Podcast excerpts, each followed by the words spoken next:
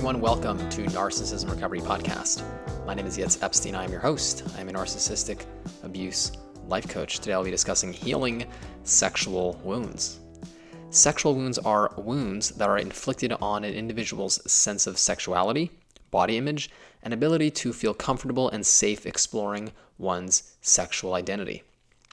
Many who are wounded sexually may not have been sexually violated physically, Oftentimes, it is just the overall ambient attitudes in a home surrounding sex, perhaps never even discussing it or having a hush hush attitude towards it, that can create such a deep and devastating injury.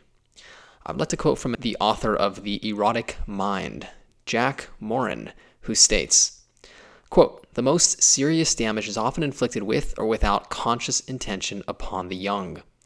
I'm not simply referring to the devastating effects of overt abuse or neglect, but also to what happens when a child is consistently prevented from following his or her natural curiosity or taught that pleasurable sensations are to be feared rather than enjoyed. Whether we realize it or not, all of us who are close to kids are sex educators, a responsibility that involves so much more than disseminating facts. What matters most are the everyday messages that we give our kids about their worth, their value of their bodies, and the importance of their sexuality.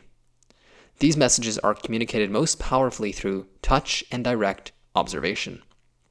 There is no better sex education, for instance, than observing an obviously affectionate bond between one's mother and one's father.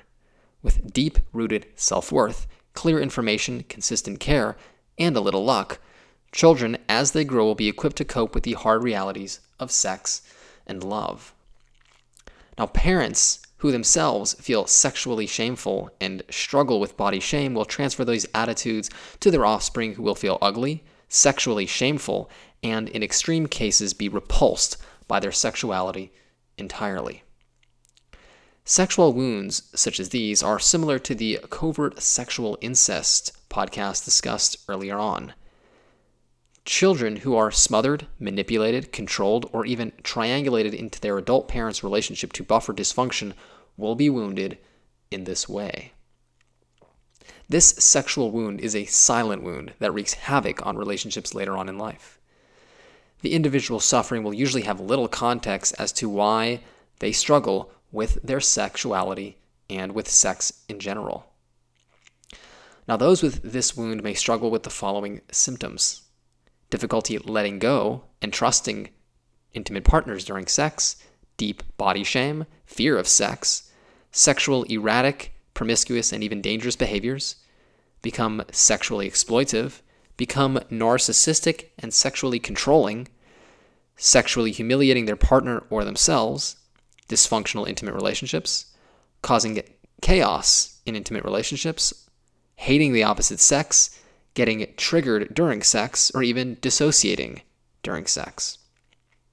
Those with this wound may avoid intimate relationships altogether for fear of confronting deep wounds of sexuality.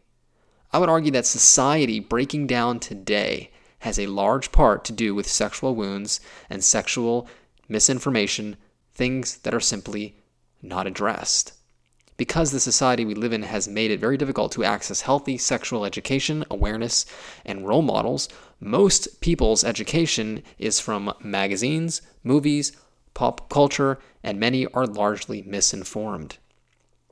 Healing sexual wounds entails facing one's sexual identity and distorted ideas, beliefs, and facing past experiences that are corrupting one's relationship with sex and sexuality. This can be done in a safe space of a therapist, a friend, or a trusted loved one as one explores their inner pain and sexual wounds. Oftentimes, in relationships, being with someone who will allow you to explore your sexuality with no judgment can help awaken these wounds and bring them to the surface for healing. This can be tricky and potentially dangerous as partners with sexual wounds can get triggered, awakening deep shame, anger, which can turn abusive, or hostile. It's important to be mindful when going towards one's sexual wounds and be sensitive to the pain and emotional triggers that would be waking up in the process. If this is something that you are struggling with, please allow me to help you heal your sexual wounds. If you feel that I am someone who you can trust with these deep and important emotions, it would be an honor to assist you in healing these wounds so you can connect with others in a healthy and meaningful way using your sexuality to express love in the most healthy way possible. Please reach out for a free 15 minute consultation so we can discuss how I can be of service to you and help you heal your wounds of childhood, your past faulty childhood programming, and ideas surrounding sex and sexuality, I can be reached at YITZ, Y-I-T-Z, at psychologicalhealingcenter.com, by phone 252-696-4852. I want to thank you so much for listening to this podcast. It's an absolute honor to bring you this information today. And until next time,